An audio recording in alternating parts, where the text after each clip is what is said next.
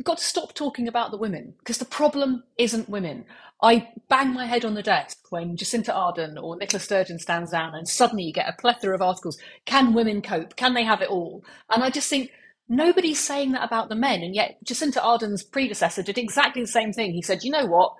I'm out. I've done enough. I can't redo it anymore. And nobody said, oh, well, that's it. All men, all men can't cope with politics. We have to change the environment rather than asking women to fit in with something which no normal person would want to be involved in. Representing Walthamstow, Stella Creasy is one of 225 women MPs currently in Parliament. That's the highest number of women MPs the House of Commons has ever had. I'm Liz Earle, and this is the Liz Earle Wellbeing Show, the podcast helping all of us have a better second half. And I'm on a bit of a mission to find ways for all of us to thrive in later life by investing in our health and our well-being today. And looking after ourselves physically and mentally very much includes showing up for legal and social change that will inevitably affect our mental health our stress levels and physical burdens. So, today, in aid of International Women's Day, I'm going to have some very important conversations about how representation of women in Parliament has a tangible knock on effect on how we're able to live our lives day to day, as well as about the reality of being a woman in Parliament today. Well, across this episode, we will hear from three women, all driving change in their own ways.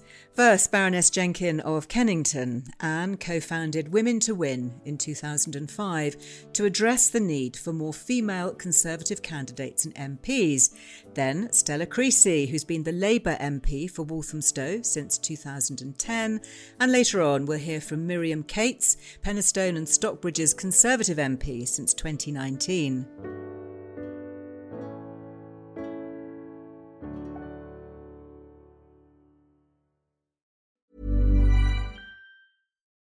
Why don't more infant formula companies use organic, grass fed whole milk instead of skim? Why don't more infant formula companies use the latest breast milk science? Why don't more infant formula companies run their own clinical trials? Why don't more infant formula companies use more of the proteins found in breast milk? Why don't more infant formula companies have their own factories instead of outsourcing their manufacturing? We wondered the same thing. So we made ByHeart, a better formula for formula. Learn more at byheart.com. A lot can happen in three years, like a chatbot may be your new best friend. But what won't change? Needing health insurance. United Healthcare Tri Term Medical Plans, underwritten by Golden Rule Insurance Company, offer flexible, budget friendly coverage that lasts nearly three years in some states. Learn more at uh1.com. Well, Anne, a very, very warm welcome. I'm delighted that you are here with me because you founded Women to Win with Theresa May back in 2005. So, can we wind the clock back a little bit and ask you really what was the driving force behind that? Yes, well, thank you, Liz, for, for inviting me on today, and I'm uh, delighted to be here. Uh, yes, I mean, I've worked for uh, uh in and out of politics uh, since about 1976. I stood for Parliament myself. I come from a political family, but only quite late on did I realise how poor the Conservative Party was at both appealing to women but of having more women as MPs. And slowly one wakes up to these things. And by uh, 1997, when Theresa May was actually elected, we had 13 Conservative women MPs at the same time as Labour had 101. Wow. Um, because they had, exactly, so just uh, picture that for a moment. But they had, of course, introduced all women shortlists because they, prior to that, were in as bad a position as us. Basically, I, I, think the word misogynistic is, is probably thrown around a bit too often, but they certainly didn't care very much about women. But the mechanism worked for them. They suddenly had this huge increase in what were then called Blair babes, and really, basically, we launched Women to Win in order to wake the Conservative Party up to the fact that our 9%, or flip it on its head and call it 91% males, yes. Uh, male MPs, was not good enough. So Theresa and I, after the 2005 election, where we were still stuck at that 9%, had a conversation somewhere where we sort of bumped along together uh, we said we've got to do something about this. We didn't know what something was going to be. That was in the summer of 2005. Actually, it was on the day of 7 7, the London bombing. So I remember the conversation quite clearly. Mm. And that turned out to be the launch of Women to Win, which we did in November that year, just two weeks before David Cameron became leader of the Conservative Party. And I think at that stage, we probably thought we were there to kind of rattle the cage, shout at the Conservative Party, make it realize this was an important agenda. And then David Cameron came along and said in his first speech, I want the Conservative Party to better reflect the country I seek to serve. So we had his support pretty much from the beginning. But even then, we didn't quite know what we were doing. We were sort of floundering around in the bushes a bit. But we have, uh, it's all become a bit clearer, and we have improved the situation significantly since then. You certainly have. And interesting you say that coming from a political family, your great grandfather, Willoughby Dickinson, was the only MP with a perfect voting record on women's suffrage over 100 years ago now. And your grandmother was the only female Conservative elected in 1945. So presumably you grew up in an environment then that really understood and championed women's rights to participate in public life. Yes, well, thank you for doing so much homework, Liz. I'm impressed. Um, yes, I mean, I, I, it's true that my granny, and you know, people say, "Who are your role models?" and you probably have the same thing. But not many people are lucky enough to have their own grandmothers sort of growing up to be, as you say, she was the 33rd ever woman MP. And, you know, I remember her very well. She lived to a ripe old age. She was a very big part of my childhood. And she then actually came to the House of Lords in uh, 1963, I think, very soon after life peerages were introduced. She was one of the very first women peers. So she was a significant figure in my growing up. And but but I don't think I mean I, I think it was a coincidence, but probably not, that I got involved in, in women's issues. But it doesn't matter really where it came from. What matters is that I got the bit between my teeth. And like the terrier, I wasn't going to let it go. So I've been rattling that cage ever since. And we've made progress. But, you know, I'm very grateful to Granny for for leading the way on these matters, and indeed to my great grandfather Willoughby, who himself got involved in the whole suffrage issue. And, and that's because his sister was a doctor, a very early doctor, obviously, and he couldn't understand how. I mean, he thought it was grossly unfair, which of course it was, that he had the vote and she didn't. And so he again grabbed that bone and like the terrier he didn't let it go. It's amazing isn't it when we think back to not that long ago when women weren't even allowed to vote let alone become mps where are we now in terms of representation of women in parliament? How do you think we're doing and what more needs to be done? Well that's a good question. So across the board we're at about 33% which is a significant increase. And i suppose the debate is really around you know, do we use a mechanism to kind of jump as fast as we can, or is it better to be incremental and not to antagonize too many people on the way? And I've always taken the view that incremental was better unless we went backwards. Now, there are, as I say, the Labour Party still use the mechanism of all women shortlists, and they have got to 51% on that basis. However, unlike the Conservatives, they've never had a woman leader or a woman prime minister, and we've had three. Uh, yeah. So yeah. Uh, all all on merit. And actually, I mean, on that, the, of the eight um, finalists from the Conservative Party uh, election for leader over the summer, I think four of them were women. And given that we've only got uh, twenty four percent of our parliamentary party are women, I was extremely pleased that n- yes. none of those had what you might call imposter syndrome, which we usually all struggle from in some shape or form. So, uh, of what we have got, I think is um, is bold and brave women. But of course, getting them to stand in the first place is the first challenge on the journey into public life. So then, more broadly, you know, why is the representation of women in Parliament so important? Why do we need to be, you know, potentially 50-50 in the House?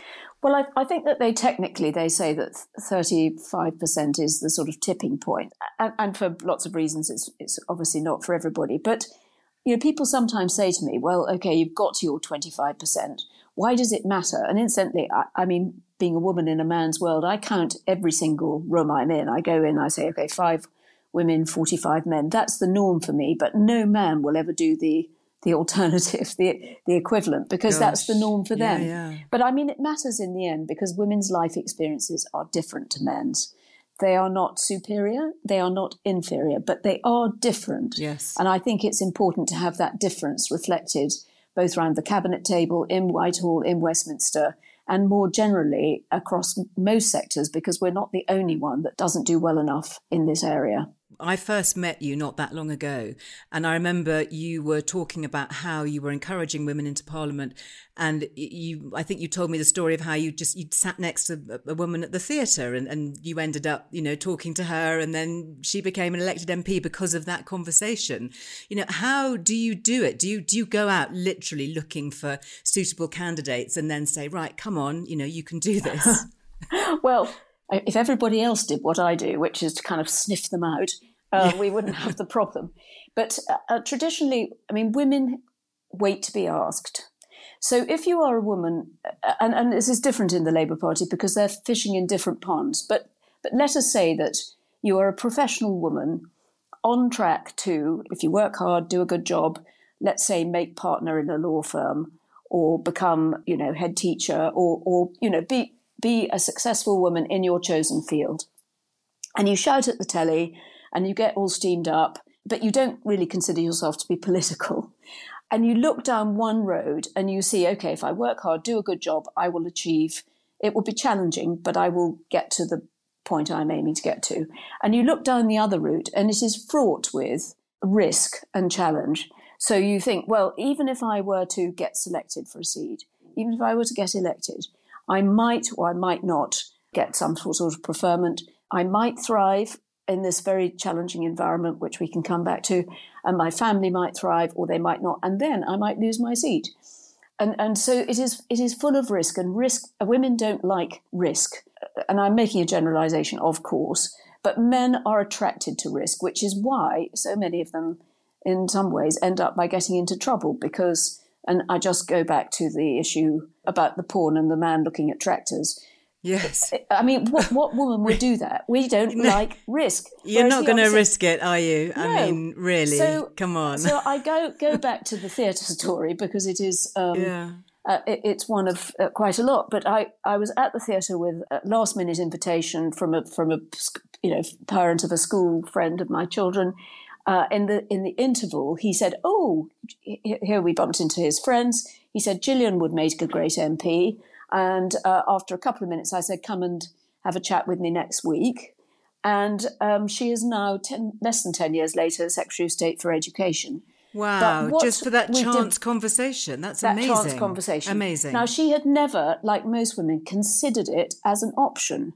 She had, and I think most, you know, many people now know this story, which uh, is very familiar to me because I've now, you know, I tucked her under my arm immediately and we and we approached it as a campaign. Once she said, "Okay, I'm up for this," and I, I, you know, I'd explained to her the the the maze that you have to navigate in order to get selected, then elected, and start your journey. So we we kind of uh, approached it like an apprenticeship, which she, having left school at 16 and become an apprentice in a car factory, um, because there was nowhere in her hometown to do A levels then, or I think now, even today. But so she had gone down the apprenticeship route, had a 28 year career in business, had become extremely successful. She had done the Sloan Fellowship, which I think she was the only woman in her year. And I just caught her at this theatre trip at the right moment of her career because she was she'd just done this London Business School course and she was thinking about what to do next. So there was quite a lot of serendipity about it. But I also, having now been sniffing about in this world for so long, I, I kind of I've got quite a good feel for what it takes to be successful as a woman in politics. And mostly it's, of course, a lot of it is resilience, but a lot of it is about character. And uh, uh, it's hard to define what that means because, of course, in order to be an MP, you know, there are various, in order to get onto the candidates list, our system is slightly different from other political parties but there are, you know, they're, they're looking for, you know, leadership qualities, intellectual capacity. Um, they've, they've got a list of criteria in order to get onto the candidates list. But I can usually smell what that character is. So she is not the only one, but she is probably the highest profile of the women that um, that I have encouraged and supported on that route into public life. But I mean, what I would always say to, to women is start the journey and see where it takes you, because it might take you into a public appointment. It, it might take you into, as a counsellor, you know, to start serving your community at a mm. different level. And from that, you can see, well, do I love this? Do I love knocking on doors? Do I love talking to people? And so many women will say to me, oh, I'm not really political. And I'm like, yes, but you got your bus stop moved or you saved your child's playground. That mm. makes you political. You are a campaigner. All the rest of it you can learn, but you have got that in your bones. And it's another difference between the sexes is that from my experience, women are nearly always driven by a cause. Right. So they might have had cancer. They might have a disabled child. They might have, I mean, I met a girl a couple of weeks ago and I said, What's your cause? And she said, I've got an autistic brother. They've got something that makes them start. Yeah. I mean, I remember talking to one one woman MP, and I said, "What was it? What was your light bulb moment?" And she said, "I was on the top of the bus watching the London riots, and I thought I've got to get involved in this." So I think, I mean, I don't want to generalize too much, but that is often what makes women step up. Whereas a man, on the whole, will just know at about seven that he's going to be a brilliant MP and, and not be driven by one of these causes, as you might say. How um, interesting. Um, yeah. But, it, but then, of course, you know, even if they've got that cause, you have to have more to it because, of course, political life is, once you actually get here, doesn't always enable you the time to just focus on what you actually came in to achieve in terms of campaigns. Well, before we go, I have to say that I absolutely love your Twitter bio. you say that you're, quote, a supporter of women. And I think that's very clear from the chat that we've just had. But you also write that you'd, quote, like to laugh more. Oh, yes. And you know, I love the fact that your humour comes out. I mean, is, it, is that something that keeps you sane? Is that an important part of your own well being? Well, I think we all, we all need to laugh more. We know laughter is the best medicine. And if you haven't done a podcast about laughter, I'm sure it'll be somewhere down the line, Liz. But um, I, I, I think, um, you know, life. I mean, it's not about laughing at jokes, really, is it? It's just there's nothing as good as a big old belly laugh, is there, that makes you feel yeah. good. And it's quite hard to do today because life seems so serious and and challenging. Yes. And um, and I like. I think I put likes a happy ending, and I, am you know I still stand by that too. But um, no, I call myself a supporter of women rather than a feminist because although I'm not completely sure, I mean, I, I will you know die in the ditch for women because I think we we do you know womankind do have a very tough time. And and you know until you see it you don't really see it. And of course I I'm immensely privileged and lucky and I don't have many of the challenges that other women face today. But then I think it's all the more important for those of us who are in positions of privilege to step up and fight on behalf of those whether it's suffering from domestic abuse or you know whatever it is whatever their challenges are i think we need to make the case on their behalf because it's very hard for them to have a voice for so many women to have a voice well, I'm extremely pleased that you have our back and our voice. Baroness Anne Jenkin, it's been an absolute pleasure. Thank you for your time today. Thank you. Okay, stay right there. I am chatting to Stella Creasy in just a moment.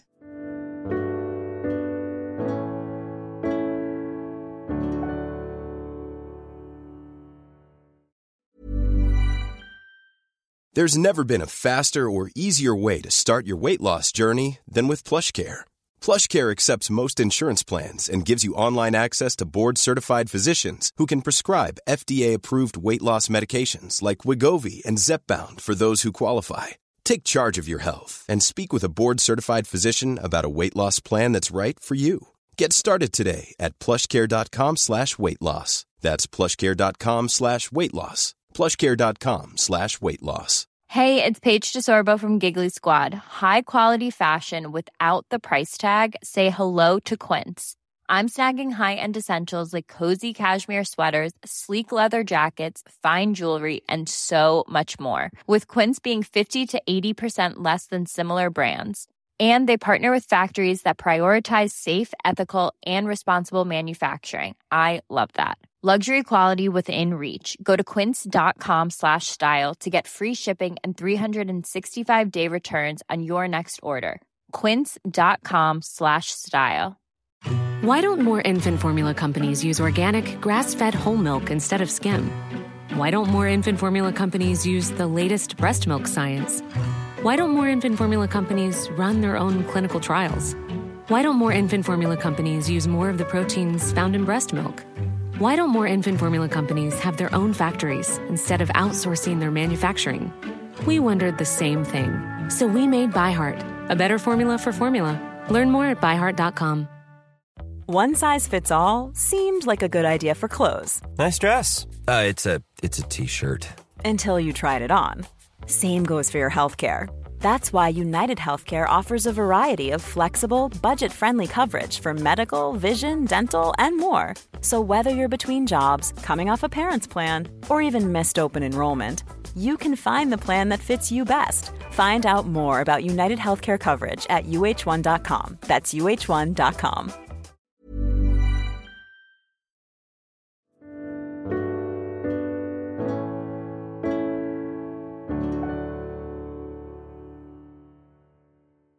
Well, Stella, it's a real pleasure to have you here. Very, very warm welcome. Delighted that you've joined us. Can we go back to your childhood? You know, were you always going to get into politics? Were you always going to speak up in the hope of bettering women's lives, which is, you know, seemingly what you do so much of now? Oh, goodness. No, I don't think it was always a given I'd get into politics. I was that child, and my mum and dad always say their worst regret is saying to me, Well, what are you going to do about it? Because I would complain loudly that the world was unfair. And they bitterly regret that now because they actually live in the community that I represent. So I am their MP. Um, Wow. I think I think it's that sense that the world could be a better place that I always had, coupled with a an anger about injustice. I mean, I um, was very active as a child in various kind of campaign organisations uh, and social movements, and indeed even for a while in in a, in a church. Although it wasn't a particularly I don't know if you say a big R religious church, it was more it was a very sort of socially active church, and so I was always acutely aware that there were things that needed to be sorted out and that and that it was also possible to sort things out. So I mean, look, my mum was a, a head teacher of a residential school, so I, I grew up with kids who had really so children with what we call emotional behavioural difficulties, lots of children with special needs, children who had really difficult family lives. And my mum was absolutely adamant and throughout her career that, you know, these things could be resolved and these children deserved our help and attention because they had futures worth fighting for. So I grew up in a very kind of you don't just complain about things you get on and do something about it. But but did i ever see politics as the place in which that happened? No it wasn't until i was uh, in my late teens that I kind of had a light bulb moment where I thought, oh, you know, this is something that can actually make a difference in a good way. Because if I'm honest, I grew up thinking governments were terrible, evil things that did bad things you had to fight. Yes. So Yeah. uh, I mean, yeah, we're all products of our generations, I aren't get we? you. So- Yeah. Uh, Interesting that you talk about, you know, strong role models for women and how important that is. You were elected from an all women shortlist Yes. in 2010, and last year it was announced the Labour Party would drop all women shortlist to choose candidates for the general election. What's your take on that? What's what's your view on these shortlists in principle? Well, I mean, it, the reason they, they, they, it's not they've dropped them, it's that legally they can't use them anymore because in theory we are at parity. Right. I've been always incredibly proud to be selected on, on the shortlist because if you'd met the women who were standing against me, you'd think, goodness me. I mean, they were um, incredible women. Uh, an all women shortlist isn't about the women standing, it's about the people making the decision and shifting all those cultural expectations that, frankly, leadership is a white man of a certain age in a posh suit. So, actually, to stand and to be selected against there were 27 other women who were standing, they were all incredible, um, was, was, was an honour. Uh, and it wasn't anything to do with being a woman. It was just that that took away uh, an expectation that you weren't the norm to make sure that that was the norm for all of us. Am I delighted that we've got to a point where the labour movement has a lot more women standing? Yes, but two caveats. One, I know that can can go backwards as well as forwards because it, you know, and it's not just about being a woman. So one of the things I've done in the last year is to fundraise to support mums to stand um, as Labour candidates because it's not just about having women in politics; it's about the diversity of women.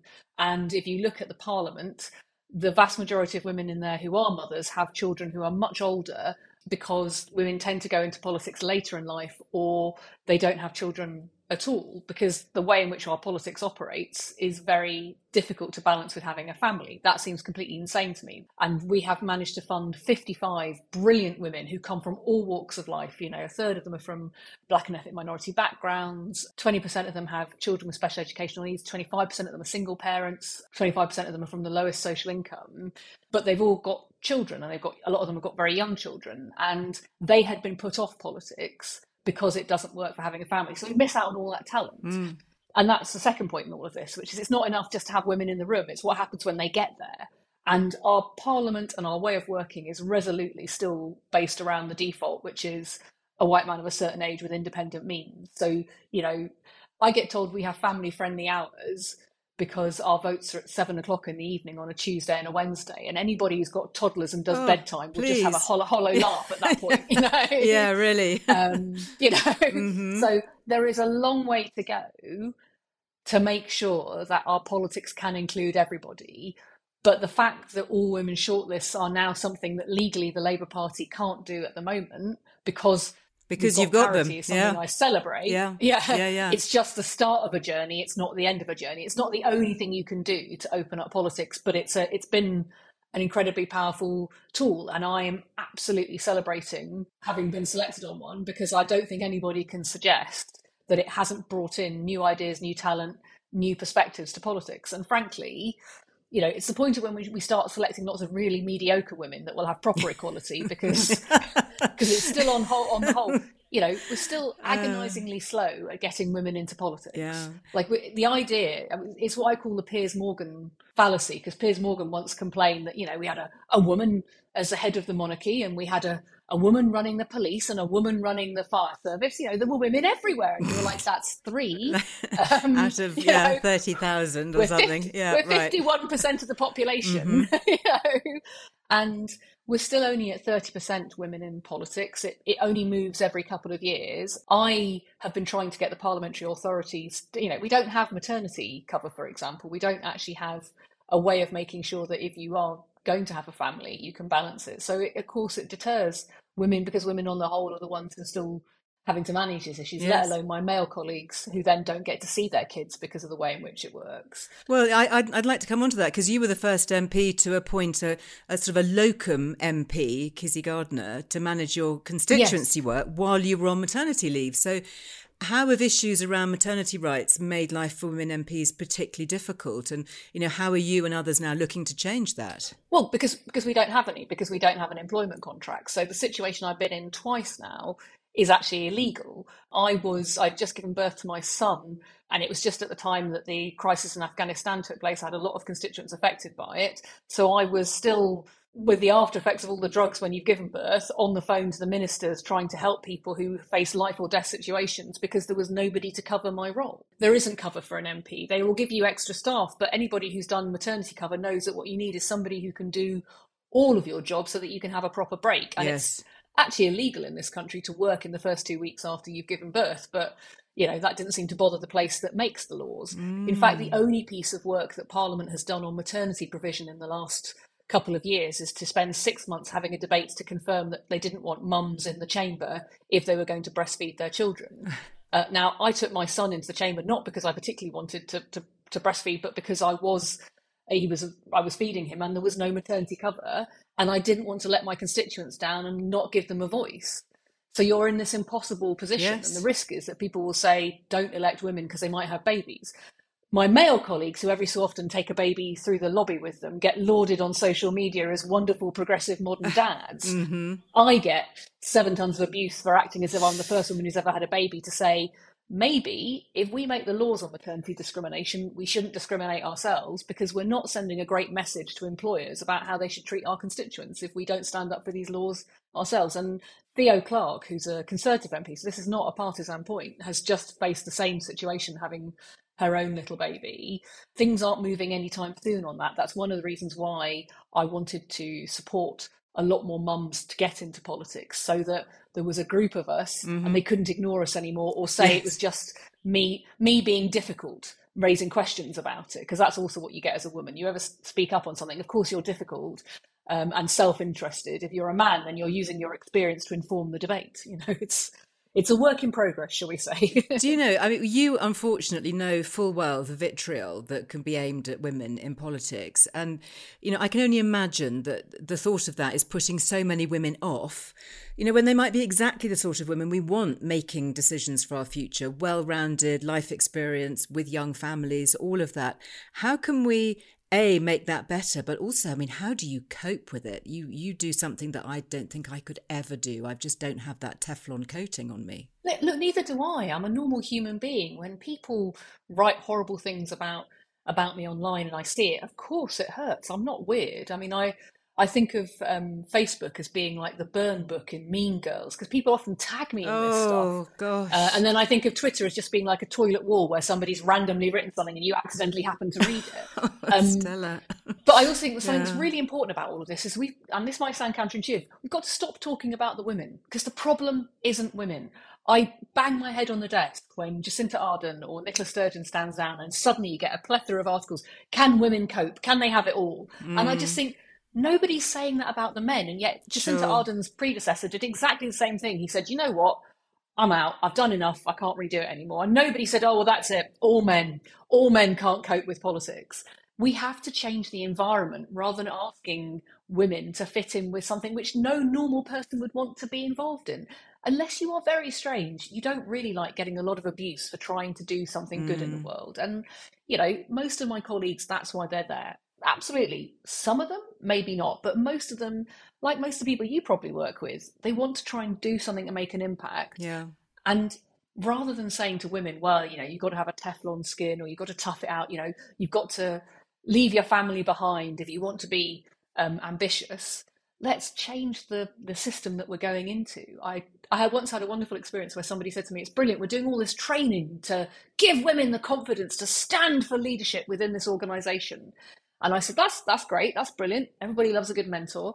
What are you doing to challenge the bias of the people making the decisions about what leadership looks like and how things should work to make sure that they're not writing off all those brilliant women? Mm. And there was a kind of blank face moment because it hadn't occurred to people that maybe the problem isn't the women coming forward, but the environment you're asking them to work Yeah. in. So, what are some of the barriers then for more women entering Parliament as you see it? You know, I mean, is it things like financial privilege or background or connections? You know, what what are the barriers? What is stopping women from coming forward? Oh, look, it's it's all of those and more. It is that. Um, I mean, it, it, it's a common joke that me and my my staff have now that if there's an issue we want to make progress on, what we need to do is find a, a white man of a certain age to agree with us, and then suddenly everybody goes from thinking that I'm this mad woke rabid socialist loony to um, oh she's she's got a point there. There's, there's a point there and he's made it so that's acceptable financial difference of course makes a difference. Like one of the reasons with the the MotheRED campaign we've been funding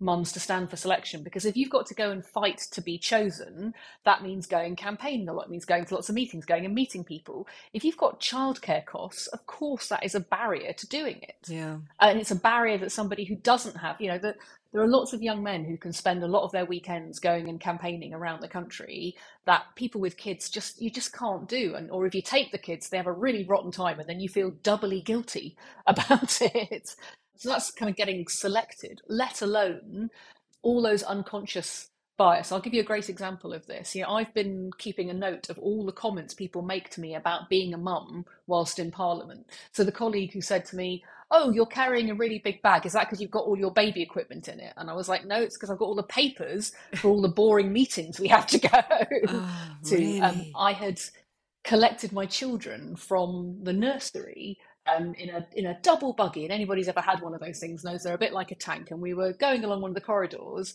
and a, another male colleague said to me, "Oh, look at you taking up all that space with all these kids. Are you going to have more of them? Take up even more space?" And I just was like, nobody would say that to a man No. or denigrate a woman for No. being uh, a, a mother, and yet we do it as a sort of standard. He thought he was being funny complaining about the amount of space I take up. So all those unconscious biases are everywhere.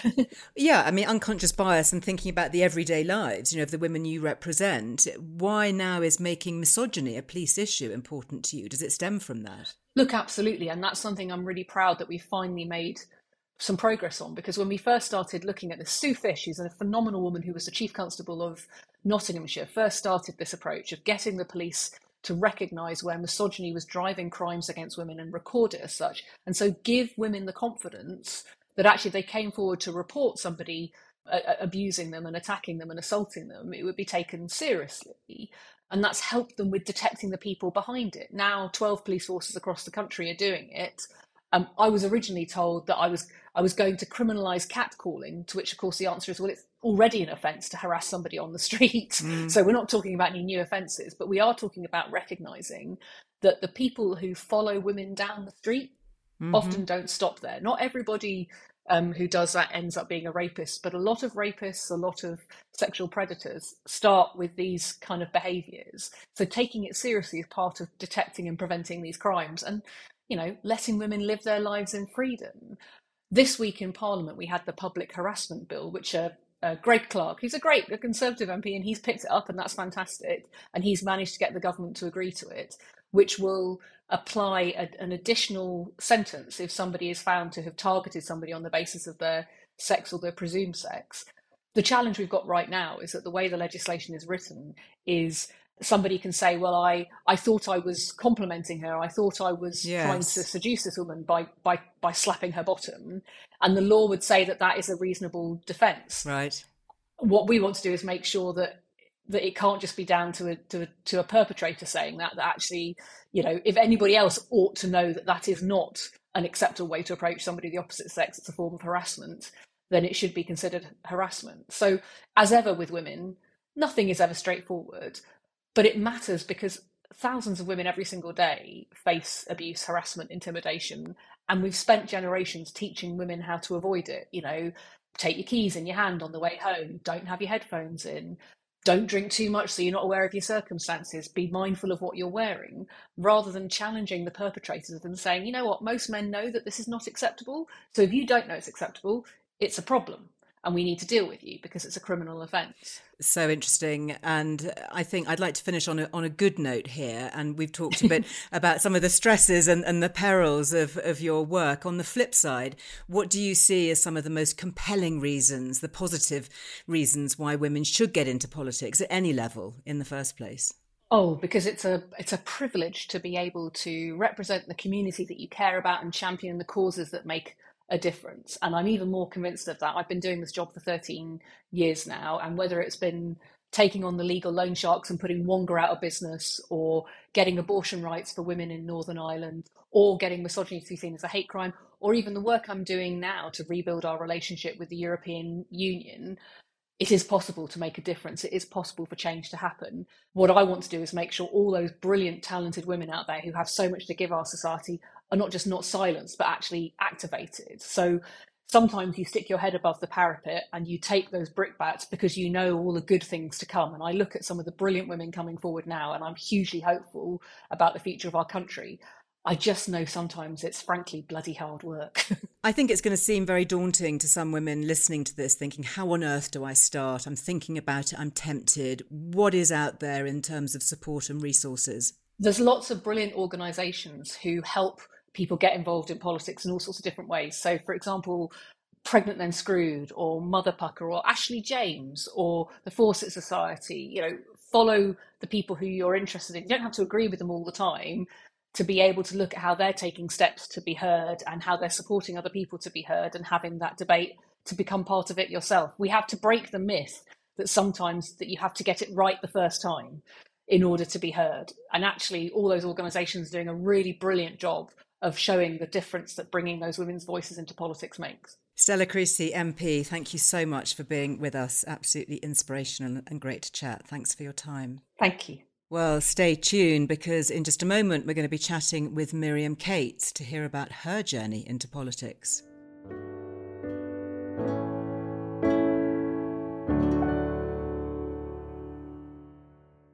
Miriam, a really warm welcome. It's lovely to have you here. Thank you for creating a little bit of time and I know what is an absolutely crazy schedule, so thank you. That's okay. Lovely to be here. Well, let's go back to the beginning for you. What was your experience around politics? Did you grow up in a political household? What was your childhood like? Well, my parents weren't particularly political, not party political anyway. They're aware of current affairs and we used to talk about it and they would buy and read newspapers. But nobody in my family was really party political. But I remember when I was about 11, I was given an old radio that only tuned to long wave, and your younger listeners will not know what that is, but I could only get Radio 4. Um, and so I started listening to Radio 4, and my, my teenage rebellion was listening to the Westminster Hour when I should have turned my lights out, which sounds incredibly geeky. Um, uh. But I was just really fascinated by Parliament, by politics, by debate, mm. in seeing how ideas make it into policy and how people defended them. Um, just interested in the process, really. I probably bored my friends stupid, but I was wasn't, I, I wouldn't have said I uh, had a plan to get into politics. As I said, I, I, didn't know anybody really who was in a political party, so I wouldn't have known how to get involved as it was. But I was just very interested in it in general. But yes, yeah, so it's a bit of a surprise in a way that I've ended up as an MP. Well, I'd love to hear about that journey because you you were a working mum. You met Baroness Jenkin, who we spoke to earlier, and she encouraged you and supported you to, to become an MP. What what was what were those middle years like through work and motherhood? Tell us about your background there. Yeah, so I, I went to university. I trained to be a teacher. I met my husband, had three kids. Um, so I was teaching science in a secondary school, and then I took a career break. I think after my second child was born, uh, because it had just. I mean, I love teaching, but it had just become too much balancing it with small kids. I wanted to give them more of my time, and so I took a career break for a bit and helped my husband in his business. And while the kids were small, I got really involved in the village where we live, in play groups, um, in the Parent Teacher Association, um, and I became a parish councillor, an independent parish councillor. Um, and I really enjoyed it. I really enjoyed uh, having local campaigns, working with people locally, making a difference in the local community. And so I thought I'd quite like to stand for city council uh, to have you know more influence and do more of the same. Uh, but I realised that you couldn't go any further as an independent, and you had to join a political party. So I considered joining Labour and the Lib Dems, but in the end, I was asked by a family friend actually to stand for the Conservatives in an unwinnable ward in Sheffield. And my first thought was, who would be a Tory in Sheffield? It's a it's a Labour stronghold. You know, I grew up there. I remember the rhymes against Thatcher in my primary school playground. Uh, but obviously, things started to change um, following Brexit referendum. So I thought, do you know what, I'll do it. And I did it. I really enjoyed the campaigning. I didn't win, obviously, but I thought I would like to explore it a bit more. And my husband encouraged me to go along to Conservative Party conference, which is mm. far more exciting than it sounds, in uh, 2018. and I only went for 24 hours. And I think it's the first time I'd left the kids all of them anyway. And I bumped into Baroness Jenkin, as you said, and she is absolutely my political hero, absolutely incredible woman, amazing at encouraging other women to get into politics. And she mm. said to me, I think I spoke in a couple of fringe debates. And she said to me, You need to get on the list. And I thought, I don't know what this list is. And it transpires that if you would like to be a Conservative MP, you have to kind of get onto this list of approved candidates in order to be able to stand for election. So I didn't really think much more about this, apart from speaking to a couple of others at the conference who said, you know, it can take 10 years to be able to, to, to, to um, get to the point where you can stand for a winnable seat. But I'm not entirely sure how. But three weeks later, I had been selected as the parliamentary candidate for Penistone and Salters, my home seat. And I was just incredibly fortunate that my home seat came up for selection at the, you know, at that time. Somebody obviously, um, yeah. you know, put my name forward and I went through the selection process and everything. But, you know, and a year later, I was an MP. So it was quite a short journey. But um, Baroness Jenkin has been absolutely central to that. And her advice and encouragement all the way through it was absolutely absolutely brilliant, and I couldn't have done it without her at all. Do you know that's so encouraging? It's lovely to hear about, you know, older female mentors. But I'm really struck by the fact that you didn't actually know which party to choose. you know, and that actually your point was to go into politics to make a difference, to represent your local community. You you went in with that hat on rather than so often we hear about people, you know, wanting to bang a very political drum. Mm. I'm getting the sense that you are kind of in it because you want to represent the, the, your wider community and bring everything that you value and that you cherish and hold dear to that almost i mean not quite regardless of the party mm. i mean i'm mm. not going to put words into your mouth there but that you know that wasn't the driving factor which is so interesting yes that's right i think my goal to begin with was that i could see the potential for change and influence for somebody who you know enjoyed uh, working with their local community, who was passionate about their local community, who wanted to stand up for their local community. But I think part of it was that I'd never really studied what the different parties stood for or their philosophies. And I, I, would say, you know, several years, four, five years on now from joining the party, that I am a conservative. I've always been conservative. I just didn't know what the Conservative Party stands for. And probably yeah. uh, by luck, I've ended up in the right place. So the, the politics of it is very important to me now. But uh, I absolutely agree. A lot of women do enter public life um, because of a desire to bring change. And actually, a lot of the women who write to me about the issues that I'm involved in often say, you know, I vote Labour, I vote Lib Dem, but thank you for working on this issue. Mm-hmm. So I think there is something about the issues that women stand up for that that really cross the political divide, or even perhaps rise above the political divide. And I think that's yeah. really important. Well, and that's possibly one reason why we need more women in Parliament to, mm. to actually stand up f- for those changes. And I guess that leads me on to some of the things that you have been standing up for, which is potentially cross party or should be. And yet you do get a lot of heckling. I, have seen video clips of you being, you know, really quite uh, well i mean if somebody spoke to me like that to my face I, I, would be you know very shocked how do you cope with that it just seems the house of commons can be such an aggressive male dominated place how do you as a woman you know often standing up looking quite isolated how do you cope with that i mean do you need to be really hard as nails. I'm not sure that I'd be up for that. Um, well, I used to teach teenagers, so I'm used okay. to a bit of heckling. you know, when you've got 30, 15 year olds and 30 Bunsen burners, you know, you have to kind of get Fair used enough. to it. But, but, no, I mean, no, I, I joke. I mean, yeah, it isn't, it isn't pleasant. Yes, you do have to be thick skinned and you do have to be able to be sure of what you're doing and confident that you're you know that you're doing what you think is right regardless of other people's reactions. And i think for that reason a lot of women are put off because women do i think tend to enjoy conflict less than men. They they try to seek consensus rather than division. And you know most women wouldn't naturally want to walk into a packed room and stand up and say something really controversial that they know other people will disagree with. And uh, you know and i i completely understand that and I do think the politics isn't for everybody, male or female, because of that. Uh, you have to have a certain combative side to you and to be quite thick skinned in order to, to be able to put yourself in that position. Um, so, yes, it, it can be unpleasant. And I think the first time I stood up and said something that the opposition really didn't like and started shouting over me, it was quite shocking. And I did feel intimidated. Uh, it wasn't like kids talking over you in the classroom, you know, it's very different mm. to that. But I suppose since then I've been prepared for it and I've understood the kinds of things that do um, I hate the word trigger, but you know what I mean. They do yeah. trigger mm-hmm. other people, um, and my colleagues, as in you know my colleagues on the Conservative benches, have been incredibly supportive, uh, and that makes a huge difference to me because it's one thing when the opposition don't like what you say, but you want to be able to rely on your own friends and colleagues to stand up yeah. for you. And I think for people like Rosie Duffield uh, and Joanna Cherry, who you know I work with closely on some issues, um, who are on the other benches, they don't experience that support. And I think they are much mm. braver than me and in a much more vulnerable position because of it. Uh, so I think for me, as long as you know, you know, you know you've got your friends behind you, then I think you can you, you can be brave. But it's very different when when you haven't. Well, you say that, but you deleted your Twitter account because you got just so much abuse. And you know, I know as a woman on Twitter actually that I have to be very measured, and I'm not. You know, I don't put myself out there because I simply don't want to get rocks thrown mm. at me. What do you see as the issue here? You know, are, are high profile women just easier to attack? Are we just easier targets? And again, you know, do you think that was the right move for you to delete Twitter? Did, did you do that just because you simply couldn't cope with it? Um, well, I just got so much abuse on Twitter over the general election campaign that it became a security risk, really.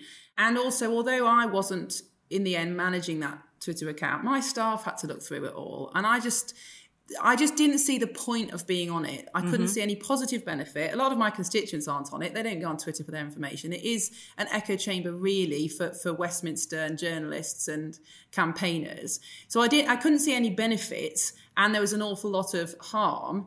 Um, and I just I don't like Twitter fundamentally because I don't think human beings were created to communicate in 250 characters or whatever it is and you lose so much yeah. nuance and so much understanding and you know when you're having a difficult conversation with someone you constantly interject sure. with oh but I do understand what you're saying or yes I do understand but but you know I just feel differently or I completely support your right to say that you know you put all these things in to mitigate the conflict mm-hmm. and to maintain the relationship but no one does that on Twitter because there isn't the space because you can't and so you get this exactly and so you get this black and white um, very condensed arguments that don't reflect the complexity of a debate. And it becomes really, really nasty. And now I can see the usefulness of Twitter for getting a message out there, for publishing things, for speaking to journalists, you know, and I think where I am a minister or a cabinet minister, I think there's a huge value in it just from a kind of broadcast point of view. But fundamentally, I think it encourages human beings to uh, communicate in a very inhumane way. Uh, and I suppose I'd just rather it didn't exist. Well, let's end on a positive note. It is International Women's Day that we're celebrating here. How would you encourage more women listening to this who've listened to the whole podcast? and heard about different women's experiences of getting into politics, what would you say to somebody out there who's thinking, actually, do you know what? I do think that perhaps I might be able to do some good and and be a voice for change in my local community. What what would you say to them? Well, I would say join a political party because you can't get anywhere in politics without joining a political party, and you're also not going to find a political party whose views you completely agree with. You know that just doesn't exist. There are only two, three, four main political parties in this country. Uh, you're going to have to pick one.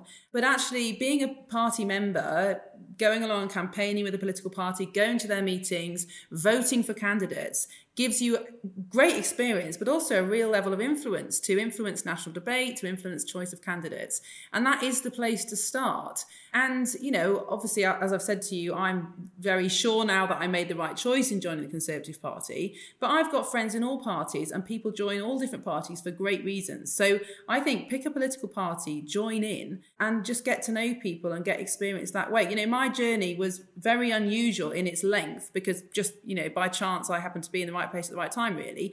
But from what I can tell from other people's experiences, the most important thing is to join a party and get to know people um, and, and go through that way. Now, obviously, there's plenty of ways of giving back to society and having influence without joining a political party and by doing other things. But if you do want to make it in politics, you've just got to make that jump. Well, I'm so grateful for your time, Miriam. Thank you very much indeed for being with us. We wish you extremely well, as we do Stella and Anne. It's been a fascinating conversation. Thank you.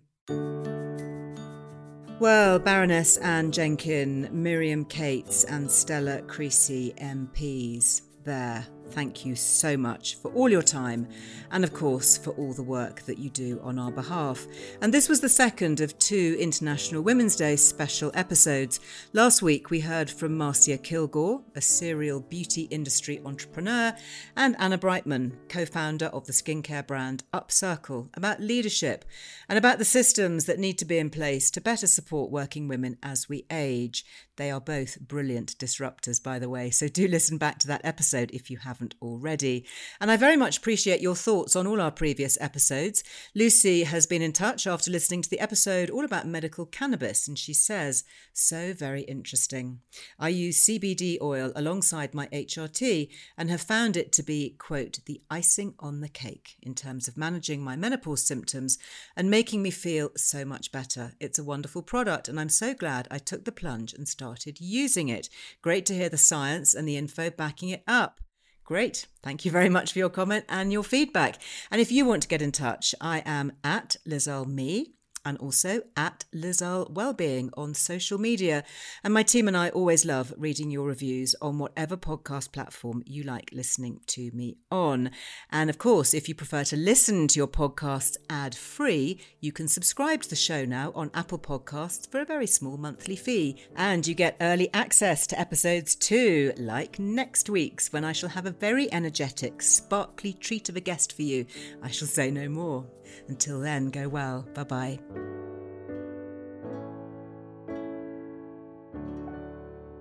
The Liz Earle Wellbeing Show is presented by me, Liz and is produced by Anushka Tate for Fresh Air Production, with additional production support from Ellie Smith.